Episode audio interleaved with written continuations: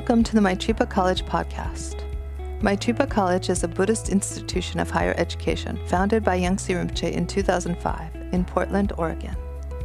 We offer two graduate degree programs a Master of Arts in Buddhist Studies and a Master of Divinity, and Classical Tibetan Language Studies year round, and through a summer intensive format. Founded upon three pillars of scholarship, meditation, and service, the Maitripa College curriculum combines Western academic, contemplative learning, and traditional Tibetan Buddhist disciplines. Through the development of wisdom and compassion, our graduates are empowered with a sense of responsibility to work joyfully for the well being of others.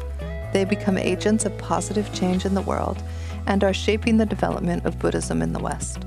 As scholar practitioners, chaplains, professional translators, doctoral degree candidates, leaders in the nonprofit world, educators, and more.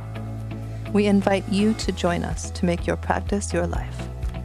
In this week's episode, taken from a special online community program in the spring, Venerable Robina Courtin teaches about managing your mind in difficult times. Day 1 Wisdom.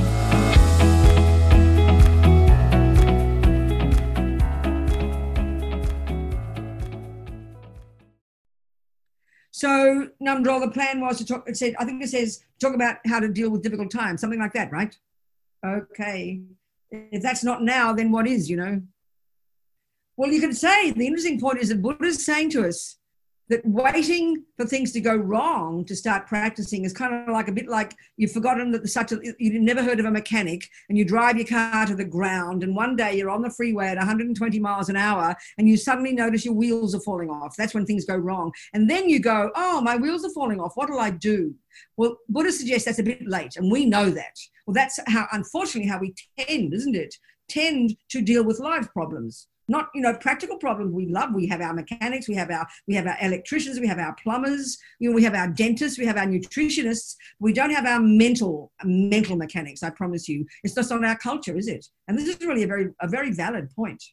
I mean look at the way we're brought up you know in our world where the emphasis is on the outside world. You think about it. And that's not just the world. That's what buddha calls that samsara. This is how we all are. We're addicted to this. The second we wake up in the morning so the second we go to bed at night, what are we utterly focused on is the outside world, the events. So we know well how to do events and make cakes and drive cars and, and keep our mechanics happy. But we we and we only and because of that, it's a very simple point, because we're so fixated on the outside, we only notice what's happening on the inside when it's shouting and yelling, when it's vomiting out the mouth, or when you're inert in bed with depression, you know. And so that's a very practical point. I think in our culture, we have so much anxiety, so much stress. Look at us, so much fears because because we wait till it's too late to notice. This is the incredibly simple point that Buddha's making. So he's got these techniques that it says, don't wait for the bad things to happen to deal with the bad things. You don't wait for things to break to realize that things are impermanent. You don't wait to know that things are going to change. You, when you know it already, and you and you and when the things are going well, but you understand that everything exists within the context. And this is just one simple point that Buddha makes that everything in its nature is changing. Then when it does change, you're not surprised. So this is so we often think we we suffer because things go wrong. No, we don't suffer because things go wrong. We suffer because we have this deep panic-stricken assumption that they shouldn't go wrong. So, and this is the point that Buddha is making. It's really hard to see it, but this is his essential point. That basically our mind, you know, is full of these layers and layers and layers and layers of real of misconceptions, but so instinctive, so primordial, so natural to us. And he says we're born with them, you know, that, that they're virtually at the level of an assumption. And we don't check assumptions, do we? And we only hear we only check what we think when it's a very vivid conceptual story in the front of our mind. When it's deep in our bones at the level of a feeling and at the level of an assumption, it's very hard to see it. And then we when we're caught unawares when things go wrong. So this is the real issue. You know, the real issue is to start learning to work on our mind before the bad things happen. So here we are with bad things happening. It's a wake up call. So you don't just say, oh, well, my wheels are falling off, I might as well give up. No, you learn from it. You learn from it. And to know that you've got to have, a, you know, to start to see the, the wheels wobbling. And this is when the, the before they become deadly serious. It's a very, it's such a practical issue, you know. So the Buddha's approach is pretty, it's not, it's not complicated. It really isn't complicated. It's not, in its nature, it's not technically difficult, but it is the most difficult job we'll ever do, only because we're so we're so we're super familiar with the opposite. So what does that mean? Well, you know, if we look at the word Buddha, it's so telling. This end result of all this hard work, the Buddha would say that, you know, especially we look at the, the Tibetan packaging of the teachings, as we know, there's this wonderful packaging of all of Buddha's teachings from A to Z, A to Z, you know, is known as the Lam Rim this gradual path, this course basically, that you know, you junior school, high school, university, and you graduate as a Buddha long term. If we look at the etymology of that word, it's incredibly simple. It's, it's, it's outrageous, actually. It indicates it, it, it, it, it, indicates Buddha's methodology, the job to be done, you know. So the, the, so the first syllable, Bud, or indeed the, the Tibetan equivalent, Sang, this implies the utter eradication, and hear these words literally, please, the utter eradication from our mind, our consciousness, of all neuroses, all ego, all fears, all grasping, all anxiety, all stress, all anger, depression, attachment, arrogance, low self esteem, you name it. We are intimate with these states of mind and we see them evident everywhere around us. Buddha's quite shocking. He's quite radical, you know. He's actually has found from his own experience, this is what Buddha is, he's not some creator who makes up this stuff. He has found from his own direct experience that this stuff is not at the core of our being. They say in Buddhist psychology it's adventitious. It sounds very grand. What it means is what it's found is, that it's not integral to who we are. It's not integral to who we are. Okay, it's wonderful to hear it in 20th century terms, 21st century. Uh, I mean, last century, 20th, 20th century, one Canadian scientist, I can't think of his name, he said that this neuroplasticity was one of the greatest findings of the 20th century. And I tell you, that's coming, these findings are coming as a result of these amazing experiments on the brains of meditators. We have now discovered that you're not stuck with the brain you're born with. I mean, I'm so happy we're finally agreeing with the Buddha. He's been telling us quietly for two and a half thousand years that we're not stuck with the mind we're born with, you know? And this is indicate this first syllable. It tells us what, what our potential is. It's outrageous, psychologically. Don't hear it as religion. The second syllable, even more powerful. Not only can we rid the mind of all the rubbish, we can develop to perfection all the other stuff in our mind, which we are also intimately familiar with love, compassion, intelligence, joy. These are, these are natural parts of our mind, the Buddha would say, that he has discovered that are integral, these are integral to who we are. You can't remove these from your mind. You can, you can pollute them, you can you can squash them down but you can't remove them at a conventional level this is the nature of who we are this is a very powerful concept and and this kind of this psychological concept we can see has no has no equivalent in modern psychology no equivalent in neuroscience it's very marvelous. And this is the end result of all this hard work. So understanding that etymology rid of all the rubbish full of all the goodness this tells us the job to be done. As Lama Yeshe puts it to be your own therapist. So there's more to being a Buddhist than that, but that's the central job of being a Buddhist, you know. So if we're familiar with, uh, and so if we're familiar, you know, with this lam rim, this packaging, we know very well that the first level of practice, entry level, junior school, grade one, don't even worry about your mind yet, but control, you know, is, is to learn to harness your behavior, to learn to harness the, the, the, the voices of ego, the voices of attachment and fear and anger and jealousy and depression. And that's the body and the speech, you know. So this, so we so this is the very first level of practice, which sounds kind of boring to us, you know, be, behave nicely. I mean, our grandmother tells us that. But that's the first level of practice. And why? Because when we can begin to actually be in control of what we say and what we do, we're harnessing the crazy energy of the mind, actually, because it's the mind that drives that behavior. So then we can get to high school, to the middle scope of the Lam Rim, and that's where we start to be our own therapists. That's what we're going to discuss here. What we're doing with our mind, you know. This is Buddha's expertise. It's very clear. And if we can hear the end result, Buddha, free of all the rubbish, full of all the goodness, which is hard to hear because actually in our culture we know we give equal status to all this stuff in our neuroscience in our psychology in our psychiatry in all our models of the mind in our modern world this this concept is weird. There's nothing equivalent. There's nothing like this. It's a bizarre idea. Because why? Because so totally, if we've observed the world, observed humans, and even indeed observed creatures, we're going to see that anger and attachment and fear and jealousy and depression are what we call normal. And when we say normal, what we mean is you'd be abnormal if you didn't have them. So this is a very deep assumption in our mind. So in all of our science and our psychology, we take it as a given that those parts of us are just naturally a part of a normal person. Like you, you, you'd be not a real person if you didn't have them. That's a very strong assumption, you know. But the Buddha's got a different view. It's quite, it's quite shocking, actually. It's quite radical. He has found, like I said, that all this unhappy stuff that we know is unhappy. Check the last time you're depressed or angry or jealous, you know it's awful Check the last time you're on the receiving end of it, you know it's awful. But he has found that this stuff is not at the core of our being and can be removed. So that's the job of being a Buddhist. Morality, general good ethics, behaving nicely and not killing and not stealing. A good communist would tell you to do that. A good Muslim, a good Christian, a good materialist, a good Buddhist. That's common to everybody. That's junior school. But high school, this middle scope of practice, this is the essence of the Buddha's unique approach, you know. So we're very familiar with words like attachment and anger and jealousy and anxiety. We're familiar with the words, and absolutely we are familiar with the feelings. But for the Buddhist perspective, this is not enough. Feelings are so powerful for us, you know, and that we usually mean by feelings when the body is very involved. And this makes sense because in our culture, we are only the body. We only notice even what's going on in our mind when the body feels it. But this is, again, that's the wheels falling off. It's way too late as far as the Buddha is concerned, you know? So we have to learn these skills. I mean, this is the long term. Here we are with the wheels falling off right now. Maybe some of us are losing our jobs. Some of us are suffering with, with sickness. Some of us are suffering just from general anxiety by the, world, the way the world is going. This is the wheels falling off to some degree. So there's two things we're talking about to get us ready for when the wheels fall off next, which is how we start our practice now, and also how do we deal when the wheels are falling off. Well, you know, in a sense, there's not much we can do when the wheels are falling off because it's so dire. The best you can do is damage control. The best you can do and learn from it the real one is learn from it. I'd better learn about mechanics. I better start noticing the wheels wobbling before it gets too serious. And then I go to the mechanic and I can fix it so they don't fall off on the freeway. So, in other words, we need to learn to recognize the real learning from this drama now is if we can't handle it, if we're freaking out, if we're having anxiety attacks, if we're worrying about money, if we're freaking out about losing our job, if we're terrified of getting COVID 19 or whatever, that's the fear rising. So, we should understand it analytically while we're having this fear as the wheels are falling off but the longer term learning is how to how to how to de- how to develop the skill to begin to recognize this stuff before it gets severe. This is the point, you know.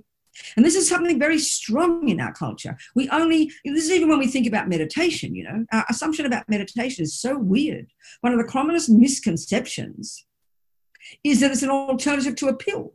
In other words, you don't even think to meditate if you're feeling well. I mean, if I'm in love with Fred, I don't know who's my boyfriend here. Have I got a boyfriend here? I can't see. There's a man. This business of waiting till the drama happens before we start to deal with it. That's the point I'm making. Again, repeat, we would not do that with our bodies. We would not do that with our houses or our plumbing or our electricity or our mechanics. And this is a serious, not just like a cliche, but we don't, we have that attitude when it comes to our mind because we don't notice until it's severe. We don't notice until the body's involved. And for the Buddha, and I'm going to get into this, that's the tip of the tip of the iceberg of the problem. That's what I mean by the wheels falling off. We only even notice we're angry when the words are vomiting out the mouth. We only notice we're having an anxiety attack when you can't breathe. We only notice we're depressed when you can't get out of bed. It's just too late, you know. So let's say meditation. And we think okay you've heard about meditation. But let's say david and i are in love the relationship is perfect. There's no wheels falling off. And someone says oh you know Robina you could learn to meditate. And i'll say what are you talking about? I'm not unhappy. Why should i meditate? I'm happy. This is very powerful. You think about it. Because we assume meditation is an alternative to a pill which means you only take a pill when the bad things happen when the you know when the wheels fall off. It's just a wrong view. It's very incredible you know so when when we start to fight, then I go to my therapist. You know, I want to kill David. What shall I do?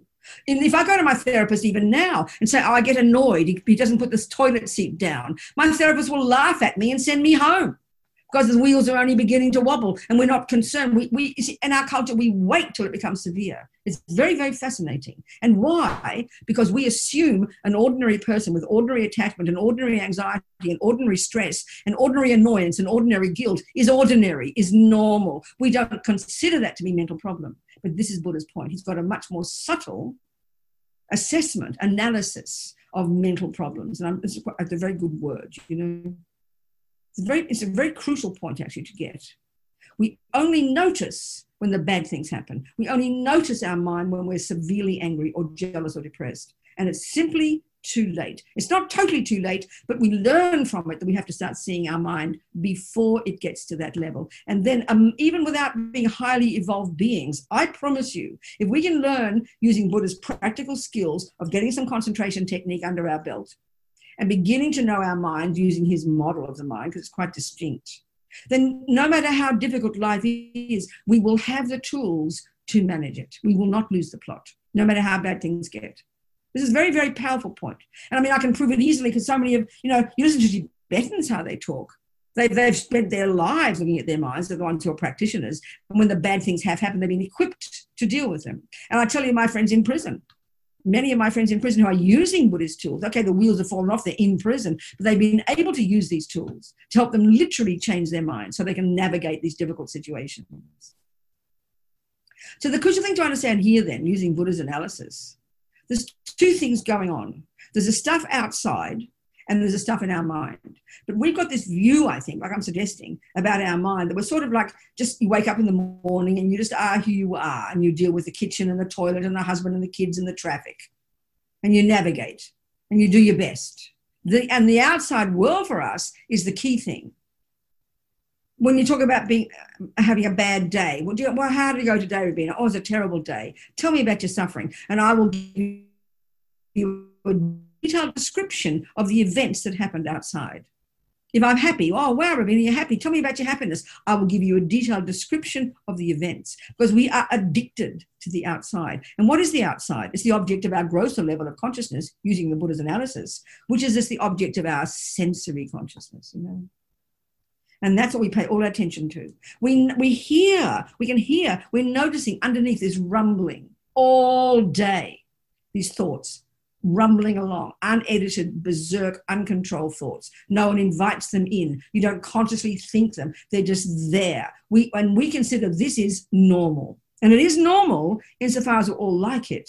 But the Buddha would call it mental illness. He'd say we're all insane. So he's using his more, more radical analysis in the, in, in the sense that his, his views, his, his methods enable us to become these amazingly sophisticated beings who can learn to completely control our minds. And that's just the result of getting single point of concentration. I mean, the Buddha says we've had that in countless lifetimes. This is what is invented by these amazing Hindus more than 3,000 years ago. They're the ones, these geniuses, who created this marvelous skill, this psychological skill that enables us to to go to plumb the depths of our mind to get super laser like focus. So that we use this brilliant laser like focus to do the real work of unpacking and unraveling and reconfiguring the contents of our mind. This is the job of being a buddhist you know. This is quite unique to the buddha. So the outside world is one thing but we give it all the power. And then the, the sensory consciousness which experiences the outside world this is too is so powerful for us. And then eventually we know it triggers something in the mental consciousness, in our thoughts and feelings and emotions. Because we've never paid attention to these until they're raging or depressed, then we, then that's why it is so difficult to deal with our mental problems. This is why it's so difficult. We let them, we've left them unattended all our lives, you know, because it's not our culture. This is Buddha's skill. It's incredible, actually. It's so brilliant. And it's got nothing to do with religion. A communist could do would get benefit from this, you know but it needs integrity and it needs it needs courage to do it because the, the key point the Buddha is making, and this all comes to this. As far as we're concerned, the outside world is the main source of my happiness and the main source of my suffering. Sorry, not only is the outside world the main source of my happiness, it is my happiness and it is my suffering. And we know we are responding to that happiness and those lovely events and ugly events, but we're the kind of these innocent victims. It's got nothing to do with us. We can't help it. It's not our fault. Of course, I'm angry. Look at the COVID 19. Of course, I'm upset. Of course, I'm anxious. Look at my boyfriend. We, we talk like this. We find a kind of logical reason for ego to get off the hook. Then the assumption is it's not my fault and I can do nothing about it. And then my husband has to change, or the events have to change, or the, or the, or the, or the president has to change, not me. This is how we are. This is a dualistic way that ego works as far as Buddha is concerned. So his approach is yep, the outside world plays a role. Take a look. Look at your life but guess what, honey? He says, guess what? I've got some techniques for you to help you start to navigate your own mind and transform it and change it and mold your, as Lama Zopa says, we can mold our mind into any shape we like. This is Buddha's expertise. Of course, it's the hardest job we'll ever do because we are addicted to changing the outside. And our philosophy, our assumptions reinforce that, you know. This takes courage to start looking in, that my mind actually plays a role. I mean, one time Lama Zopa said, and this is pretty shocking you hear it. He said the vast majority of all humans on this planet have absolutely no idea that what goes on in their mind plays any role at all in their lives. This is pretty shocking. Well, analyze, analyze ourselves. You know, it's quite shocking. And I would add to that not only do we not know that what goes on in our mind plays any role, we don't know what goes on in our mind, period, you know. And this is Buddha's expertise. So how does all that play out now in our dramas? I mean, maybe we're fortunate. We've got homes. I can see, you know, none of us are sitting on the road under a bridge, are we, with our computer? We've mostly got a bed to sleep in and food in our fridge. I mean, I can say in one sense, my life hasn't even changed. The only change for me is I'm not going on aeroplanes, you know. I just walk in three feet into this room and turn on the computer and I see you all. So, I mean, I'm still getting my food. I've got a house and I don't go for walks often because I'm lazy. So nothing much has changed. But look at the dramatic change for so many people on this planet. It's unbelievable the suffering, you know, unbelievable the suffering. I can't even bear to think about poor India, what's going to happen there with all the poor people. But even for us, I think often for us, perhaps it's the anxiety. I don't know about people. You can tell me later when we start to ask questions. It's the anxiety and, and, and the uncertainty, you know. So how do we look at these? Let's, do, let's look at Buddha's analysis of these different experiences. Let's look at uns- the uncertainty of it. This is a really evident teaching for the Buddha, a very straightforward one, you know. Uncertainty means all of a sudden we can't predict what's going to happen tomorrow. That's what we mean by uncertainty. And so the assumption there is that we the assumption is that we can predict what's going to happen tomorrow. And we believe that if we think it's going to happen tomorrow, it will happen tomorrow. Well, the Buddha calls that grasping at things as permanent, grasping at things as unchanging. That's what he calls that. So when it comes to our own self, we have this profound one, as Lama Zopa calls it, this, this intense grasping at permanent me. But especially right now, it's the outside world, isn't it? So then this is again the, the point that I started with. We think we're suffering now, even if it is just some uncertainty, because suddenly the world is not so predictable. But there's an assumption there that it should that it was predictable before. But this is how we work. So this is linked very strongly also to our attachment. So attachment is this primordial, deluded state of mind, disturbing state of mind that really effectively for the Buddha is the main source of our pain. And it's the source of the other experiences of pain that we have. That this attachment is so powerful. There's this little junkie in us. This is the main one. This is this junkie in us that just only can bear the nice things. It only wants the nice things. It only wants the nice things. And what does the nice things means? It means it's pretty intense. It means it only wants what I want. You know, so this is kind of pointing to this kind of model of the way the mind works for the Buddha. He actually talks about we've got 84 84,000 distinct mental problems. They call them afflictions in Buddhism, in Tibetan and Sanskrit. Well, you know, mental problem's a good term or mental affliction or mental illness, I would even suggest, a mental problem. But he narrows them all down. He said, they also seem to three, which is very powerful. And we know the Buddha calls them the three poisons. So cute, you know, the three poisons. Ego grasping, which gives rise to attachment, which gives rise to anger. These three, there's this like hierarchical relationship between them, you know?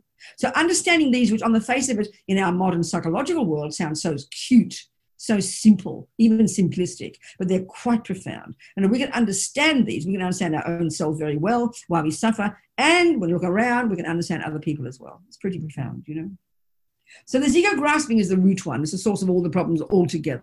This primordial mistaken sense of a separate, bereft, lonely, set in stone concrete me. It's like a sleeping lion most of the time. And on the basis of this, its main voice is this bottomless pit of attachment. It's multifaceted. Its fundamental energy is dissatisfaction, never happy, always finding fault. Nothing's ever enough. I'm not enough. I don't get enough. It is not enough. I am not enough. No matter how much David says he loves me, not enough. We have this It's an aching disease we all have, which is the consequence of practicing attachment in the past, Buddha says. Then, on the basis of that, now, if I don't have enough and if I'm not enough, clearly I have to hanker after something, don't I, to fill up the gaping hole. This is the proactive way, the obvious way this attachment functions in our daily life. So then it's, it's this junkie in us, and it's being brutal to talk this way, but it's a good way of talking. This junkie in us, it's there all the time, constantly desperate to get only the nice things. And it will it, do, it does everything it can to make sure we get the nice sound, the nice smell, the nice taste, the nice job, the nice furniture, the nice situation, the nice event, the nice everything. And it can only bear the nice things. And what's the response when it doesn't get the nice things, which is a thousand times a day, which is right at this moment? That's called aversion.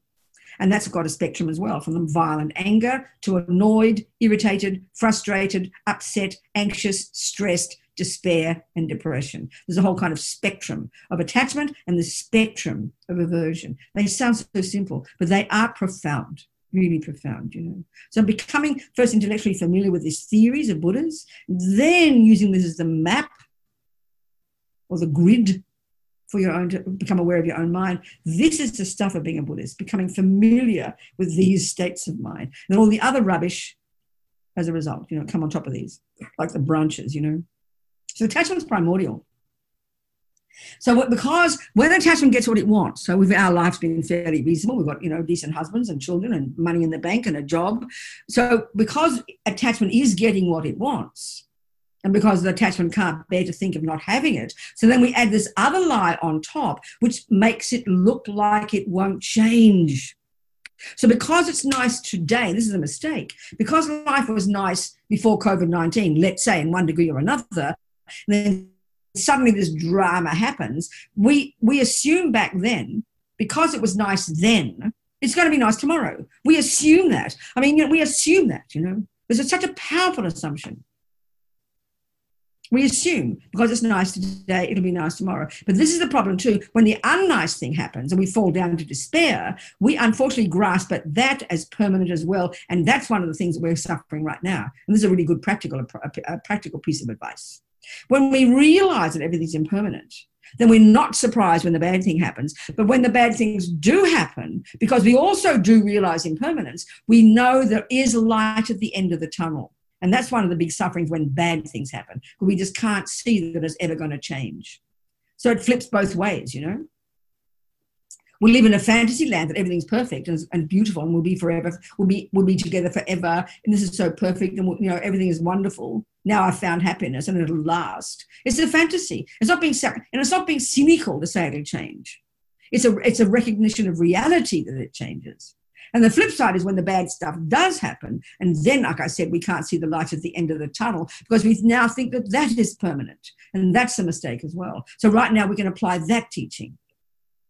I remember seeing on one of those, you know, all these wonderful things on Twitter and and the, you know when I read my newspapers and they quote all the little things in the papers, and there's one 97 year old lady who's giving this little talk about it. It'll pass. Everything's wonderful. It'll pass. Keep happy, she said. This was just beautiful, not panic. She wasn't stricken. She wasn't depressed. It'll all be okay, she said. It changes, things happen. It'll all be good, she said. Optimistic, you know. And that's what not seeing things as permanent comes. When things are bad, you know things change. And that immediately, I mean, it sounds so cute, you know. Oh, it's okay, it'll pass. We get annoyed when people say that to us because the suffering is so unbearable, isn't it? But we know it's true and it can suddenly be optimistic. And then when you're sort of believing, clinging to the beautiful job, the beautiful husband, everything being perfect, and you're setting it in stone, fearful, frantic that it might change, but unable to bear the thought of it, then by thinking about how this is impermanent it can be very sobering. Not your happiness won't decrease, but you, you won't be so hyperventilating, you know. So, so, and this is an interesting point. Across the board, Buddha's approach is very specific, and we're and we're implying it here. The key, he says, the key factor, the key energy, the key factor of all unhappy states of mind one is that they're disturbing, and that's pretty evident. But the other is that this is the key factor. When we get this, we get Buddhist psychology, and therefore we get Buddhist practice. The key factor is these unhappy, disturbing emotions have this delusional component, meaning the extent to which we're caught up in attachment is the extent to which we're delusional, meaning we're not in touch with reality. Because attachment exaggerates the deliciousness of something, it embellishes. It exaggerates David's deliciousness. It exaggerates David's role in making me happy. That's what attachment does. And then, and then we add grasping at permanence to it, and then we are setting ourselves up for a nightmare, you know, because things do change. And because attachment is not a valid assessment of David, it over exaggerates his deliciousness. It over exaggerates his deliciousness. And therefore, we have a fantasy of what David is, and then we have fantasy expectations, and then we manipulate David to become what we think he should be, and then we're disappointed and despair when he turns out to be not like that. This is why we suffer up and down like yo yos every single day. You know? So, Buddha's one way of describing very clearly and quite technically, Buddha's explanation for why we suffer is because we have misconceptions, because we, we don't, we're not in touch with reality. This is very hard to hear. It sounds so kind of cosmic, not in touch with reality. We don't know what it means, reality, you know. But this is Buddha's approach. It's very powerful. So we suffer, he says, we're anxious or worried or angry or despairing because this is the response of attachment being thwarted. We're all perky and happy because of attachment. And then we get depressed and anxious when things go wrong. So these are interpretations in our mind, he's saying. So one of the ways of practicing, like right now when the problems are there, is to is to remind ourselves of the of Buddha's interpretation of what is real and apply that conceptually first say it to ourselves. Well, things do change. We say it as a cliche, but when things are really bad, it can be a very powerful technique to help us steady our mind. You know, when we're overexcited and berserk and believing things as, as permanent and divine forever, we can it can be very sobering for our mind. And this is the point. So when, when we think of Buddha's different teachings, how we apply them in daily life is at a theoretical level. You, you, you, re, you, you use Buddha's wise approach wise assessment of things to argue with ego's misconceptions. You know, this is very much what practice is. We have this very strong thing, I think, about practice meaning something you do when your eyes are closed. This is just so superstitious, just ridiculous, you know. Practice is every second of the day, and it's con- at the conceptual level. Buddha's a cognitive therapist, and I am not joking. He's a cognitive therapist, you know. So the more we can hear and this is the Buddha's point, the conceptual story that informs the anxiety, beneath the anxiety, beneath the feeling, beneath the feeling of anger, beneath the feeling of depressed, beneath the feeling of attachment. We start to look into our mind more deeply, which is what we need to learn to do using concentration and meditation every day, we're going to start hearing the conceptual story of all these thousands of rivers of thoughts that are fly underneath, rolling away, you know. This is the job of being a Buddhist and then we and when we're in more control of these and we understand what's going on even when it is bad we will be able to navigate it. We won't lose the plot you know. Because the buddha's point finally as hard as it is to see it is what goes on in our mind is the main source of the suffering and the happiness not the event. This is a simple clear point the buddha's making as shocking as it is to us you know Okay, let's do a little baby session. We'll just do a simple, whether we've done this a million times, whether advanced practitioners or whether baby practitioners, let's act as if we've never done it before, okay? So, first of all, in the, you know, the, the yogis all present a certain way for the body to be. So we start with that because remember, the body doesn't meditate, people. Your mind does. But all the great yogis have found that having the body in, a, in, a, in, an appropriate position makes it conducive for the mind to do its job properly. So we'll just go through those for the for the for just for the habit, habit of it.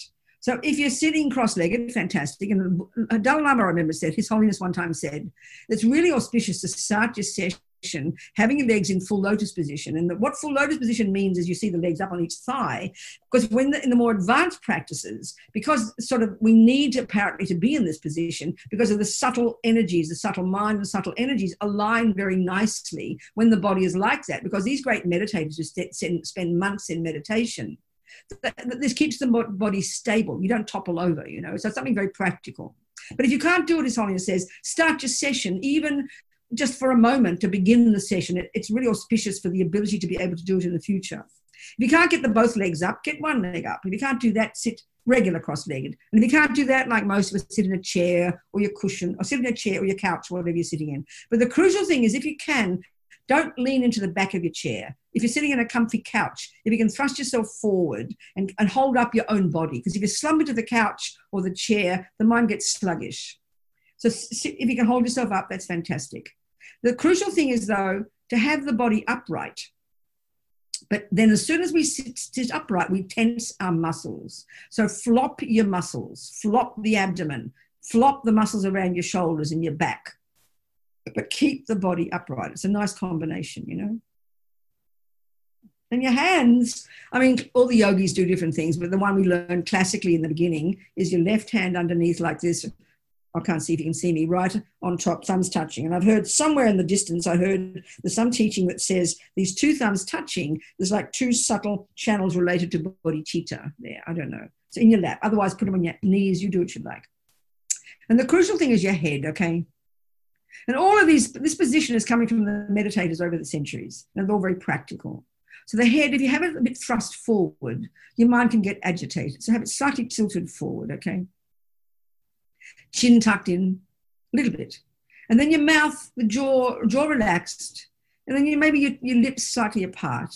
And then e- initially, oddly enough, the tip of your tongue resting behind your top teeth, just near the palate. And it seems the great meditators have found that if we're meditating for hours, this stops you from dribbling. It's very practical. And then finally, your eyes. Again, all the great meditators who spend hours and hours in meditation, which would include during the day, in order for the mind to stay sharp, which is one of the dangers for the mind to become spaced out, in order for your mind to stay sharp, you need to have light. So the light going in can really help you. But most of us might get distracted. So we just keep your eyes lightly closed. But I really have to say a couple more things. So if you're going to be uncomfortable before I before we do the actual meditation, I'll describe a couple of things first, okay? The important thing is when we think, now we're going to we're going to do a simple meditation of watching the breath. The breath Buddha taught is a very simple uh, object that's just there that happens naturally that we can then use that as a focal point. So the thing is, we'll say, I am watching my breath. Well, there's no little I in there, believe me, there's no mini me in there watching anything. So let's just be more precise and think, well, my mind is watching the breath. But let's be even more precise. Which part of our mind? Well, there's many parts of our mind, and we develop these in the Buddhist model of the mind. We'll discuss it in other classes, but these are developed in this amazing technique. So there's many parts of our mind, like the mechanics of our mind, that all do a brilliant job. We have to train them. So the part, if you like, the part of your mind that's going to watch the breath is you call it attention. Every second it's working. So we're going to pay attention to that breath. Very simple. That's our decision. That's what the technique is. Nothing holy, nothing fancy. The job isn't to have a good feeling. The job isn't to make the thoughts go away. The job isn't anything like that. The job is simply to watch the boring old breath, okay? And the bit of you that does it is your mind, and the bit of your mind is the attention. So now there's other bits of your mind as well. There's one that's called a mindfulness, which is this big fancy word in the West. It's almost like its own religion now. But actually, what it's referring to is simply short term memory. So, these parts of our mind, whether you're a murderer or a meditator, you need attention you need intention you need you need discrimination you need alertness you need good memory mindfulness. These are not virtuous in their nature. Whether you're a bad or a good person you need them. As Lama Zopa says thieves need mindfulness so mindfulness is one part of your mind that's playing a crucial role right now. It's going to be, it's the part that keeps your attention on the object without forgetting it. Then there's another part, Dalai Lama calls it the policeman. That's called vigilance or alertness. And that's kind of watching, making sure all the bits do their job. So, of course, we're not noticing all these bits, but I'm giving names to them. This is the Buddhist analysis. But it's so just for five minutes, or let's say four minutes, we're going to make this strong determination, as much effort as we can, like as if you're driving 100 miles an hour on the freeway and there's no way you're going to space out. It's almost like that sense of a sense of kind of um, a sense of determination and a little a need effort not just space out, because that's another misconception about meditation. This is a major misconception. We think it's a relaxation technique, utterly and completely wrong there are some wonderful meditation techniques in yoga. We need them badly, but this concentration technique is absolutely not not a relaxation technique. You'd, if you started relaxing on the freeway at 100 miles an hour, you'd die. But you learn to navigate between tension and relaxation absolutely as you get better. But you've got to be alert You've got to make determination. I'm going to watch that breath. Now, simply because we are addicted to watching, having a thousand thoughts a second, we'll just wander off. Of course we will. So the, the, the mindfulness is going to catch it like a hawk and you're going to bring your attention back to the breath. And you notice wandering off again, you bring it back to the breath. And you wait, notice wandering off or spacing out, you bring it back to the breath. You start to having, you notice you're having a chat, bring it back to the breath. That's the success of the meditation. Not feeling good. That's another misconception. You've got to feel good, a load of rubbish. It is, you've got to practice strengthening, strengthening this attention so it becomes more, more stable. It's helped by mindfulness and alertness. So with determination now, with determination and, and confidence, we're going to pay attention to that sensation at the, at the tip of our nose. It changes a bit when you go in and out with the breath, but just locate that sensation. And then with determination, you're going to simply watch that breath like a hawk. Okay, that's it. That's the meditation.